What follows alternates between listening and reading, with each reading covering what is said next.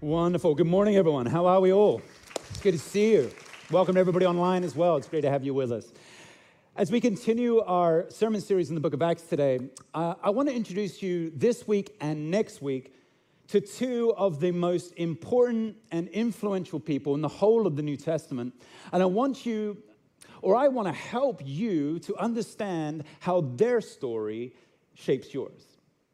In fact, these two people are, are not just the most important and influential in the New Testament, but they are actually two people who have radically reshaped the trajectory of human history. And here's the crazy thing about these two people you are probably not very familiar with them. And I think that's kind of, kind of the beauty of Jesus Christ. That I think so often the very people that Jesus Christ uses to change the world are the very people that the world so quickly forgets. And if you're sitting in here today, and if you're feeling a little bit lonely, a little bit forgotten, if you're feeling like perhaps nobody sees your true value, if you're struggling today with feeling just a little bit outside of community, if you're feeling segregated or alone, if you're feeling like you don't have much to contribute at all to what God might be doing in Hong Kong or might be doing here at the Vine or in your sphere of influence, then the next two weeks are about you. I want to say this right up front that in this room, the potential that there is for the power of the Holy Spirit to be ministering around our city in this time and in this hour is unfathomable what sits inside of you, waiting to be released, is nothing short of the same spirit that raised Jesus from the dead. And I want to pray for you that as we open up the story of these two relatively unfamiliar people, these two people that history has forgotten and does not talk much about, you will find a fire being lit inside of you to say, you know what? I can make a difference. You know what? Because of what is inside of me, I can change the world. I wonder whether you'd pray with me. Father, I just want to thank you for every person in this room and online in this moment. I want to thank you, Lord, for the potential that sits in us, not because of our great strength. Lord, I want to thank you that the potential that sits inside of each one of us is the Spirit of God that has chosen us, set us apart, equipped us, and releases us. And Father, I want to pray that as we look at these two individuals over this week and next, Lord, something would stir inside of this church, Lord, and you would shift us, move us forward, bring us to our knees. Lord, we pray we would be changed. And we thank you so much for that by your Spirit alone. In Jesus' name, everyone says. To introduce you to the first of these incredible people, I need to take you to perhaps the most famous passage in the whole book of Acts. The moment where the Apostle Paul has his dramatic conversion on the road to Damascus. Now, this story is one in which you could do a whole sermon series around. And as I was preparing for this, I there's so much I, I wanted to say in this story, but um, I'm actually cutting out a lot of what can be said in this story because I really want to focus in on just the one critical thing that we see here that I think has the most impact on you as a Christian in this moment. And then i am going to do a teaching with us today, but I'm also going to do a bit of a shorter teaching because I want to connect us actually to a practical way. And we're going to do a practical exercise together before you leave today where you will be actually trying out that very critical thing that Christ has placed in you. You're all looking really scared right now. It's all right, it's going to be good. Now, I want to jump straight into this. This is Acts 9, starting in verse 1. Are you ready?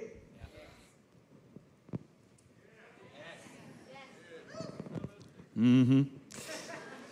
Meanwhile, Saul was still breathing out murderous threats against the Lord's disciples. He went to the high priest and asked him for letters to the synagogues in Damascus, so that if he found anyone there who belonged to the way, whether men or women, he might be able to take them as prisoners to Jerusalem. Let me stop there. Saul is the same as Paul, okay? It's the same person. Uh, Saul is the, the name that was used, that he used for himself uh, uh, before he came into Christ Jesus. It's the name that was his Hebrew name, Saul. When he came into Christ Jesus, because his gifting was to go to the Gentiles, he, he used his Greek version of the name, which is Paul. But Saul and Paul, same thing. I'm going to call him Paul for the rest of the message. Now, we are introduced Paul. This is not the first time we're introduced to Paul. We're introduced to Paul uh, just a few chapters earlier in Acts, chapters 7 and 8. And we're introduced to Paul as a Pharisee. Paul is a passionate, fiery, young Pharisee. And as a Pharisee, he's committed to the law of God. He's committed to making sure that the Jewish people lived in honor of the law. The Pharisees believe that one of the reasons why Israel went into exile in the Old Testament is because they disregarded the law. So when they came back from exile, Ezra took the scrolls and read out the scrolls to the people, and that was the birth point of the Pharisees.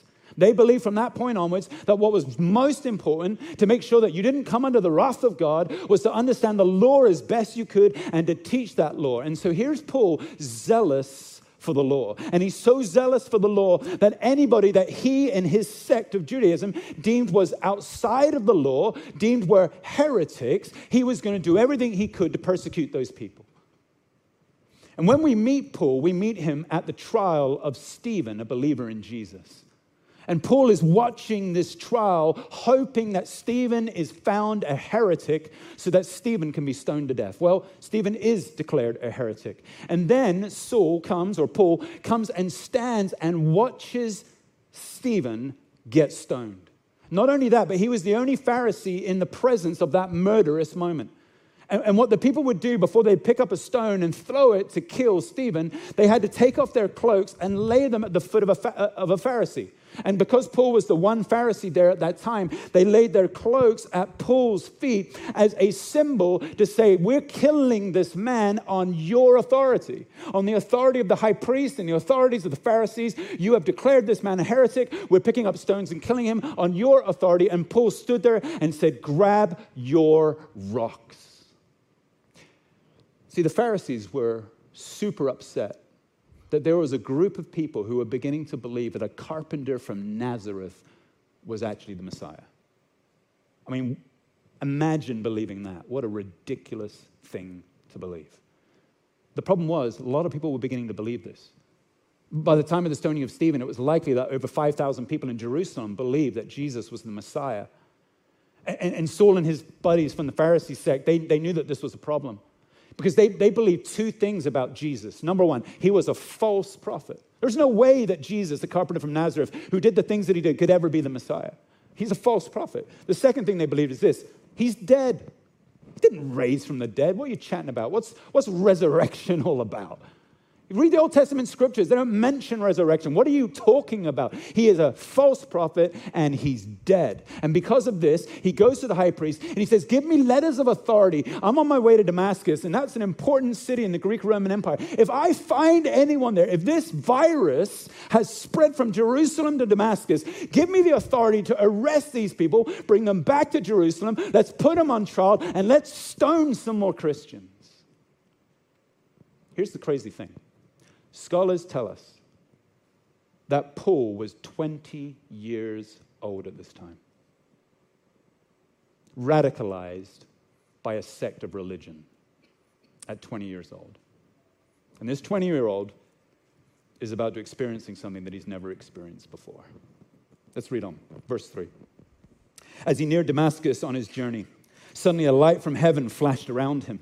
He fell to the ground and he heard a voice say to him, Saul, Saul, I've said this before at the Vine, I'm going to keep saying it. If the Lord ever says your name twice, watch out. Saul, Saul, why do you persecute me? Who are you, Lord? Saul asked. I am Jesus, whom you are persecuting, he replied. Now get up and go into the city, and you will be told what you must do. I love the way that Luke describes this moment for us. Luke is writing Acts, right? And he describes this moment. He uses specific language in the Greek that was very important to link this moment right back to the opening of the Bible in Genesis. Uh, the Greek version of the Bible that Luke and many others would have read had the same words in Genesis 1 as he uses now in this moment. A light that flashes from heaven and the ground that Paul falls upon. The ground uh, being like that Adama, the ground from which God created humanity, that light that came and broke into the darkness, just like in Genesis 1. Luke is trying to connect the reader back to that moment because here's what Luke is saying. Guess what? Watch out. This is amazing. God's about to do a new creation. There's, there's about to be a moment of new creation. I can almost sense that Luke has a, has a big bucket of popcorn. It's like, this is amazing. Can't you see what's happening here? Paul, many years later, would write to the church and he would say, If anybody is in Christ Jesus, you've become a new creation. The old is gone, the new has come. Oh, he experiences it in this moment. This is his new creation. Jesus says this to him Saul, Saul, why do you persecute me? I love that. He doesn't say, Saul, Saul, why do you persecute my people? He doesn't say, Why do you persecute my church? He says, why, why, are you persecuting me? Because Jesus is establishing something for the early church to understand as Luke writes this to the church. He's establishing something. He's saying, if you mess with my people, you mess with me. If you're coming against my people, guess what? You're not just coming against my people, you're actually coming against me. Many years later, Paul would say, We're the body of Christ. And, and here in this moment, Jesus is saying, You hurt my body, you hurt me. I feel it. I'm not just aware of it, I feel it myself. Jesus identifies with his suffering people, his hurting children. That's what he does. He identifies with you. And that's great news if you're in this room right now and you're feeling tired or hurt or worn down or oppressed. If you're in this room right now and you're lonely, if you're in this room and you feel like nobody understands you, if you're in this room or watching online right now and, and you're going through a time of mourning or grief and you're wondering if anybody connects at all with you, God doesn't just see where you are. If you're a Christian in this room or online right now, He feels you. And he so personally connects himself to you that when something happens to you, it's as if it's happening to him. And it's like he's coming to Paul and he's saying, Back off. Because if you touch my people, you're touching me. And I'm going to show up, bolt of lightning, and put you on the ground, buddy. Why are you persecuting me? That should be encouraging to some of you today. There's a God who's not just aware of your predicament, but is fighting battles on your behalf because he loves you and he identifies so personally with you that when you hurt, he hurts. Paul's response is awesome. Who are you, Lord? the irony of this is so beautiful. If there was one person in all of Israel, one person who should have known who the Messiah was, there's one person who had studied the Old Testament prophetic words about the Messiah more than anyone else. If there is one person who has dedicated his life to protecting the coming of the Messiah, if there's one person who wants to make sure that Israel is the best prepared for the reality of the coming of the Messiah, if there's one person who knows who the Messiah is, it is Paul. And when the Messiah shows up, he has no idea. Who are you, Lord? I have no idea who you are. And this teaches the church, us today, something so important. You can know about Jesus, but never have met him. You can know something of him. You can know an idea of him. You can even study him. You can even come to church on a regular basis and hear somebody teach you about Jesus. You can even open the Bible and you can read about Jesus. But there's a difference between a knowledge of Jesus and an encounter with him. And Paul had somehow got himself so lost in the study and in the thinking that he had completely missed the reality of the person when he actually showed up. Who are you, Lord? Years later, Paul would be in Athens and he would sit with the philosophers in Athens and he would say, I've walked around your city. There's even an inscription there that says, To an unknown God. Here's the great travesty of the global church right now that we are in danger of worshiping an unknown God. I think sometimes the churches can get filled with people who are excited about singing songs and studying and hearing and learning, but have stopped short from actually meeting.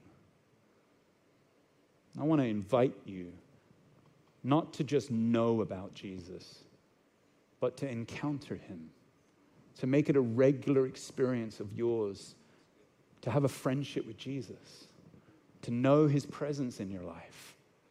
And I tell you what, there's nothing wrong with study. I studied the heck out of this passage to preach to you today.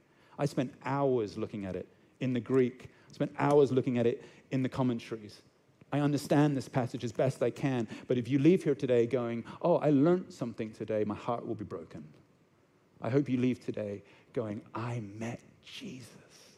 There's that moment, isn't there, in Luke 24, when those two disciples have just experienced Jesus, and Jesus has just talked to them about the scriptures. And afterwards, they don't go, Wow, didn't we just learn something? Afterwards, they said, Were our hearts not burning inside of us as we encountered the risen Lord? My prayer is that your heart would burn inside of you. Who are you, Lord?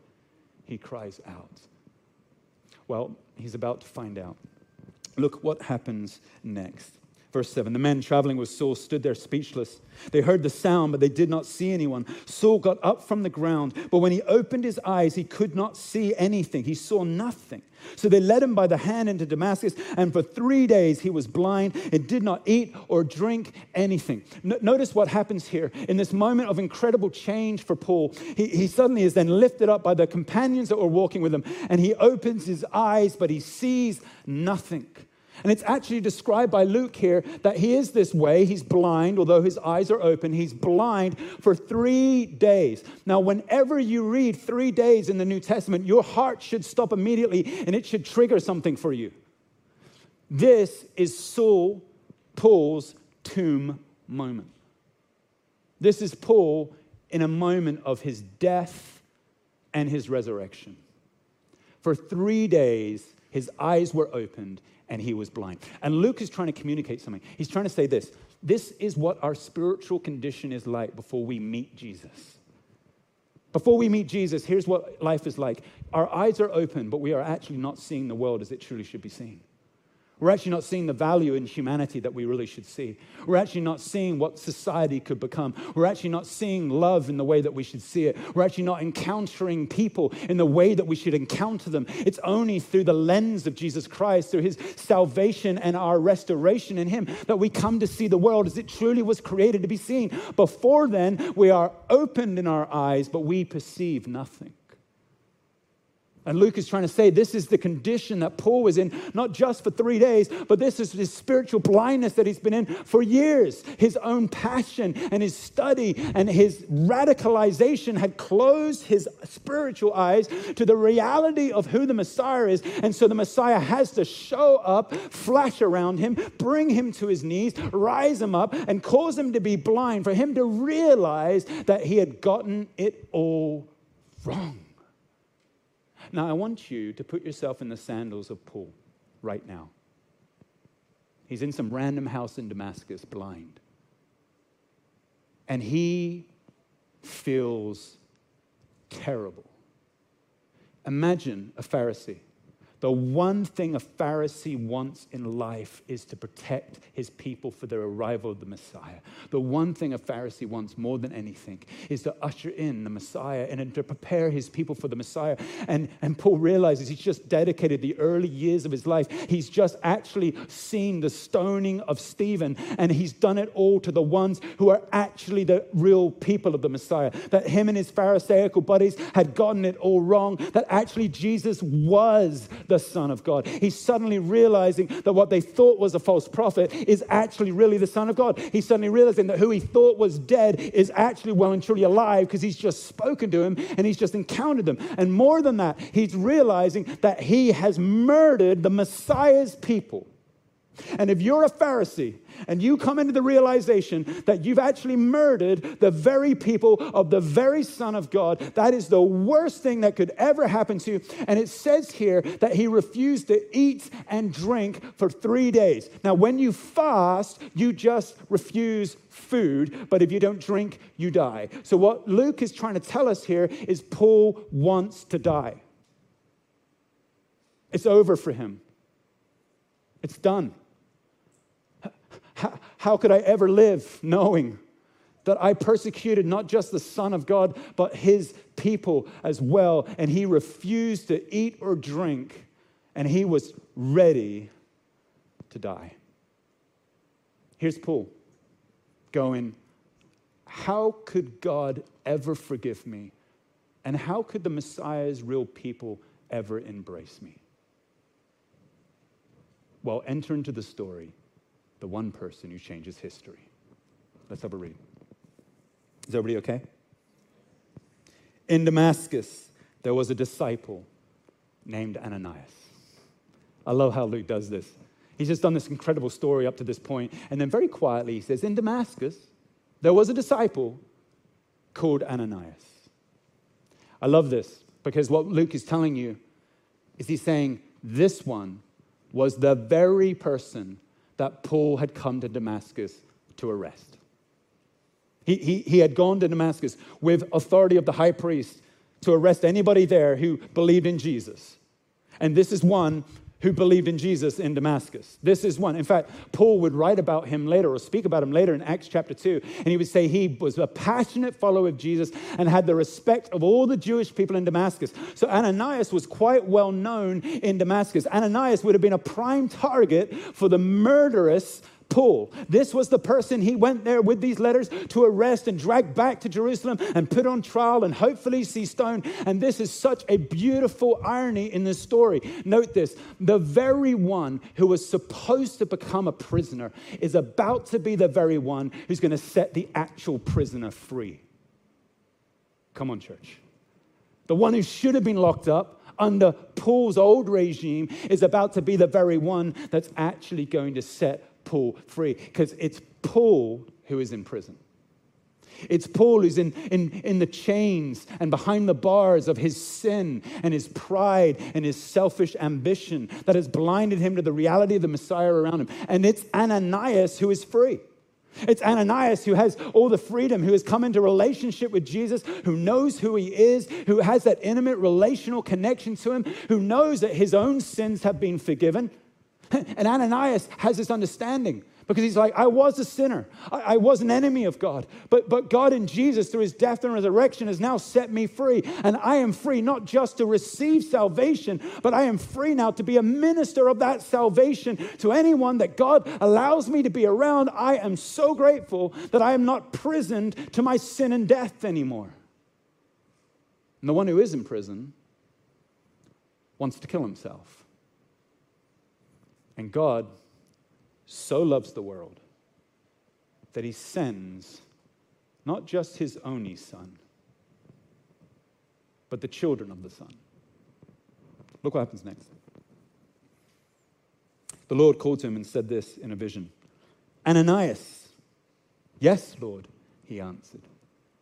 Luke very beautifully does this he does exactly the same words that were used for Paul's moment on the Damascus Road. Paul had a vision of the Lord. Paul heard the Lord's voice. But Paul's response was, Who are you, Lord? Ananias has a vision. Ananias hears the Lord's voice. His response, Yes, Lord. Yes, Lord. What's up? I'm here.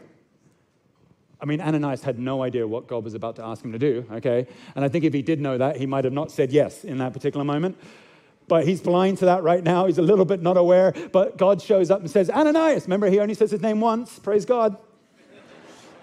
Ananias. And Ananias' response is, Yes, Lord. I'm ready. It's another day. I can't wait. What do you want me to do today? All right. You want to know what you're going to do today? the Lord said to him this Go to the house of Judas on Straight Street and ask for a man there from Tarsus named Saul, for he is praying. he's not praying, he's dying. In a vision, he has seen a man named Ananias come and place his hands on him to restore his sight. Lord, let's just pause there for a moment, Lord, Ananias says. Lord, we need to chat about this a little bit. I, have heard many reports about this man and all the harm that he's done to your saints in Jerusalem. I was so glad he was in Jerusalem. But now he's come here. And that's not great because he's got authority from the high priest and the chief priest, and he's going to arrest all of us that call on your name. So I just want to get this clear, Lord. You're talking about a different Saul from the one I'm thinking, right? There's lots of Sauls, aren't there, Lord? This is a common Hebrew name right now. Like, this is not that guy, right? Right? It's amazing, isn't it, how, how God's ability for grace always far exceeds ours. It's so easy, isn't it, for us to wonder, ah, that person. Never that one. Oh, really? Have you seen what they've said and done? And understandably, Ananias is here going like, man, really? Like that one? And I love what we see here in Ananias. We see somebody who's not afraid to question God, not afraid to go, let's just pause for a little bit here before I rush into my own death. Can we talk about this for a moment? Am I hearing you right? Like that one? Is this, is this really what's on your heart? But the Lord said to Ananias, Go. For this man is my chosen instrument to carry my name before the Gentiles and their kings and before the people of Israel. I will show him how much he must suffer for my name. And Ananias is, is wrestling with God in this moment, saying, Okay, I, I, think I know what you need me to do, but seriously, this one could kill me. He, he's come here to do that. I'm not sure if I really can go. And, and God says, No, you need to go. And guess what? This one is my chosen instrument. And, and, I think Ananias is, is wrestling with this because he's like, Do I really need to go? And, Jesus says to him, I want you to go and place your hands on him and pray him, pray for him so his sight is restored. I want you to place your hands upon this man, minister to him so his sight will be restored. And here's Ananias going, Is there any other way? Now think about it. There was another way. You see, Jesus didn't have to do it this way. Jesus showed up to Paul and did this amazing thing light from heaven, fall on the ground, raise him back up. What Jesus could have done in that moment is immediately restored his sight, forgiven him of his sins, filled him with the Holy Spirit, and set him off to be the conqueror of the Greek Roman Empire. That's what he could have done. It was within Jesus' power, but Jesus did not decide to do it that way. Instead, he blinds Paul, puts him in a place of abject terror for three days, raises up another person to go along to pray for him. And the question we should be asking is why does God do it that way? It's because God is teaching his church something. He's trying to tell his church that when the Spirit of God falls upon the church, you will be my witnesses to the end of the earth. You will be my hands and feet. I could have done it on the road, but I want to do it through Ananias. See, as Christians, we are to be ministers, ministers of the transformative power of Jesus Christ, ones who who are led by the Spirit of God to meet Sauls and invite them to become Pauls. That's what we've been invited to do. That, that's why we've been saved by Jesus so, so, that we can partner with the Spirit of God and, and come alongside of people who, who might be Saul in this moment and believe that they could become Pauls, ones that could change empires, ones that could do all of this stuff. And here's Ananias, and he senses that God has called him beyond just what he does in his normal life. And now he gets to participate through the simple obedience of the Holy Spirit to lay his hands on someone and see that, that person's life transform. And you need to be really careful that you don't think Ananias is some super apostle. His name is never heard about in the rest of human history from this point forward.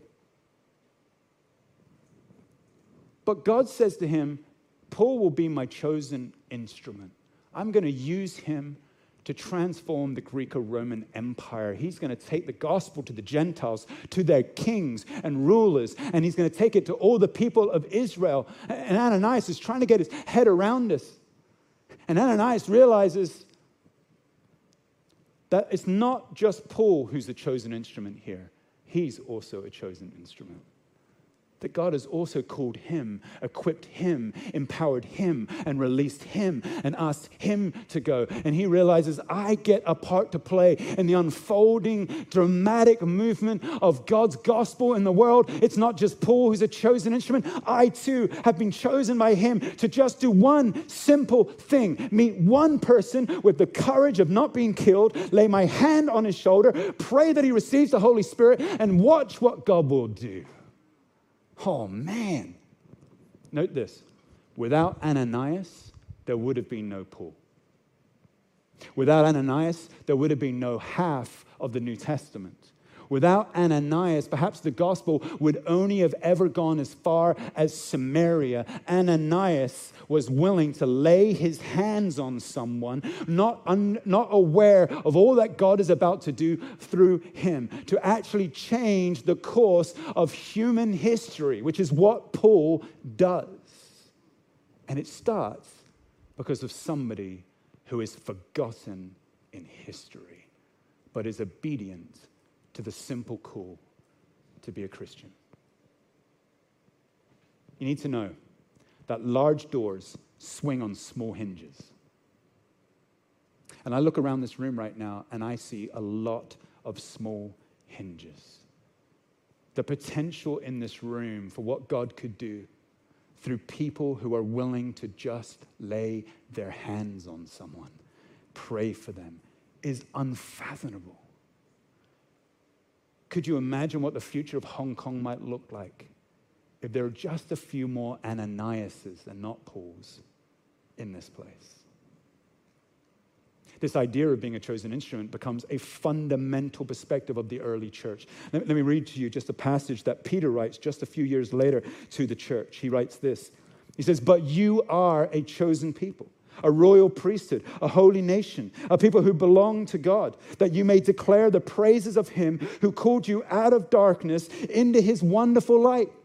This is Peter pulling up these very moments from Acts chapter 9 and then applying them to the whole church. He's saying, Don't you realize it's not just Paul? We, the whole of us, are a chosen people. We're a holy nation. And guess what? Just like Ananias, we get to see people go out of darkness into incredible light. We get to be the ones who, through the simple work of laying hands on people, get to see God do amazing things. We are a chosen people. And it's almost like Peter is writing to the church and saying, Rise up.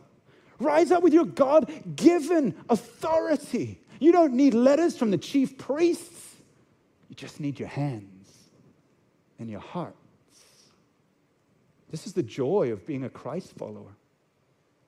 I don't know if you've ever thought of it this way. This is the joy of being a Christ follower. We are a chosen instrument of God's good news, equipped with the ability to lay our hands on people, pray for them, and see people move out of darkness into God's great new light. That's who you are. Every single person in this room. A few years ago, uh, me and my friend Doggin went out to pray here in uh, Wan Chai. We wanted to go and pray for street sleepers. Uh, Doggin was an amazing guy, is an amazing guy. He now lives in the US, but um, amazing guy, uh, American born Chinese, uh, had a terrible upbringing, really hard life, uh, drugs uh, throughout his uh, teenage life, drug addict into his early 20s, came to a dramatic conversion experience with Jesus Christ, and had heard about Jackie Pullinger's ministry here, the, here in Hong Kong. And so he, he uh, left his work and left his family in California. He moved out here so that he could, in his early 20s, minister with Jackie with the drug addicts of Hong Kong. Um, after that, he came and was a part of the Vine community, and him and his family were a part of this community for many years. Uh, and served in many different ways. And on this one particular day, uh, him and I, we went out to Wan Chai, and we were looking for street sleepers. And we went into Southern Playground just over here. And we looked up into the stadium part of Southern Playground. We saw this man sitting up there, and he very much looked like a, a street sleeper. And Doggins like, I think that could be the guy. I'm like, yep, let's go. And so we went up there, we sat down. Uh, and Doggin began to speak to him in Cantonese and uh, just began to share, I guess, a little bit about his story and who he was and, and shared with this man. And after about five minutes of chatting back and forth in Cantonese, Doggin asked him if he could pray for him. And the man was like, well, whatever, you know, like if that's what you want to do, you know. So I reached out and put my hand on his left shoulder. Doggin reached out and put his hand on his right shoulder, and we started to pray. And Doggin prayed in Cantonese over this guy. And I, I didn't really know what they were saying. I didn't understand Cantonese at that level, didn't really understand it. But I began to pray just in myself. And immediately as I began to pray, I felt the Holy Spirit say this Hey, Andrew, you're wearing a cross. I'm like, Yeah. He's like, Okay, I want you to take off your cross and give it to this man. And in that moment, I had an Ananias moment. I was like, Let's just talk about this for a moment, God because this man is not even a Christian. Why would I waste this cross on him? Secondly, my wife gave me this cross. I like this cross.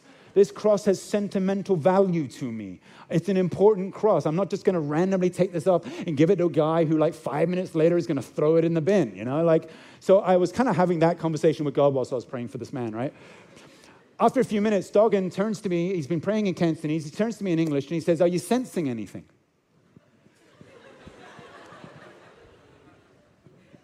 I'm like, yeah, unfortunately I am. I said, yeah, I, uh, I, I sense that the Holy Spirit wants me to take off my cross and, and give it to him. As I said those words, Doggin just looked at me and he didn't blink for like ages. And I was worried about him. And he goes, Man, I've been praying in Cantonese over this guy for like the last five minutes, but the whole time I've been praying, God has been telling me to give my cross that I'm wearing on my neck to him. But I told God, No, my wife gave it to me. We had exactly the same conversation with God. God, God was probably standing back there going, Look at my unfaithful servants. One of you give your cross. anyway, so I'm like, I think I better give, give him my cross. And he's like, Yeah, yeah, you do that, Andrew. You give me your cross. Uh, I'll keep praying in Cantonese, right? So he, he keeps praying in Cantonese.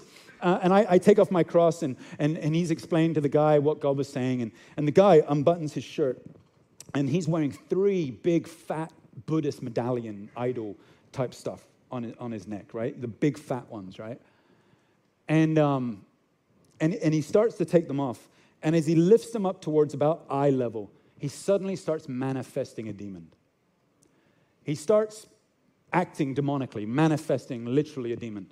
Now, I, I had seen this a few times, and Doggin had uh, seen this a lot. And here's the fascinating thing the demon decided to speak in English.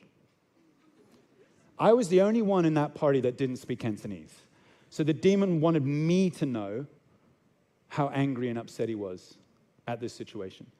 And this demon, I, I will not repeat what, what, what came out of this man's mouth. The man obviously didn't speak any English, but this demon with English began to curse us out like anything I'd never heard.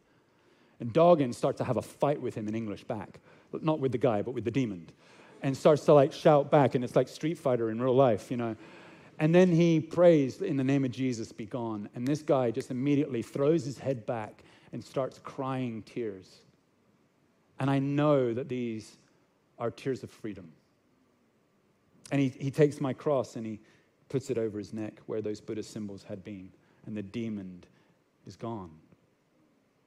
Not because I'm special or because Doggin's special. I know I'm a pastor, so that story makes you think, okay, well, he's a pastor. That was long before I was a pastor. We're not special. But we were vessels that day. And sitting in this room are vessels of God's glory, waiting to be unleashed. Let me close by showing you one more thing, and then we're going to do this practical exercise. Is everybody okay still? Two more minutes. Verse 17 Then Ananias went to the house and entered it. Placing his hands on Saul, he said, Brother Saul, the Lord Jesus, who appeared to you on the road as you were coming here, has sent me so that you may be able to see again and be filled with the Holy Spirit. Immediately, something like scales fell from Saul's eyes, and he could see again. And he got up and he was baptized. And after taking some food, he regained his strength. He didn't want to die anymore because he had come into resurrection hope through the power of the Holy Spirit. All Ananias did was place his hand on his shoulder. And then he says these two words. What a powerful thing. He says this Brother Saul. Could you imagine what those words would have meant to Paul? Paul, who's wrestling with the reality that God's people could never forgive him, who's wrestling with the reality that God will never forgive him, and that he was killing people of the Messiah. And here, a people of the Messiah shows up, and the very first thing he says to Paul is, You're my brother. I love you. You're part of this family. If God's forgiven you, I've forgiven you. And guess what? Not only that, I'm about to lay my hands on you and I'm going to pray that the Spirit of God will come upon you because His grace is sufficient for you. This room is filled with Ananiases waiting to be unleashed in your sphere of influence, your workplace, your families, here in Hong Kong in this desperate hour. Would we rise up, lay hands on one another, and pray that the Spirit of God would take people from darkness into light? Now, here's how we're going to do that. In a moment, I'm going to invite us all to stand. And then I'm going to pray for the Holy Spirit to come. We're just going to have a time just privately to receive the Holy Spirit. And if you're watching this online right now, our online team are just about to drop in your chat box a link to Zoom, where you could go from just watching this one way to actually being in a room with people who are going to be doing exactly what I'm going to be talking about here. So just have a look in the chat box right now for the instructions for that Zoom. But what we're doing in this room is you're going to have a moment where I'm just going to pray for the Holy Spirit to come and you're going to receive the Holy Spirit. And then after that, I'm going to invite you to turn to the person sitting next to you, whether you know them or not, and you're going to say, Hi, so nice to meet you. And then you're going to ask them, How can I pray for you? And then you're going to lay your hands on their shoulders, and I don't care about COVID. You're going to lay your hands on their shoulder and you're going to pray for them. And then after that, they're going to ask you, How can I pray for you? And you're going to share what's on your heart. And then they're going to lay their hands on you and they're going to pray for you. And I cannot wait to see the potential of what it is that the Holy Spirit is about to do in this room. So I wonder whether you would stand with me. And we're going to do this together. I want to pray for us first. If you stand, I just want to invite you to open your hands. Holy Spirit, thank you. Just open your hands with me right now. We got time to do this. We don't need to rush. Holy Spirit, would you come? Holy Spirit, we're so grateful. Come, Lord Jesus, come. Father, I'm so grateful for the people of this room and the people that are watching online and going into a Zoom right now. Holy Spirit, come. Father, would you fill us? We're tired, weary, been beaten down by the last few years. We need you, Lord. Father, sometimes our eyes are open and we see nothing. Would you remove the scales from our eyes, Lord? Would your Holy Spirit come now?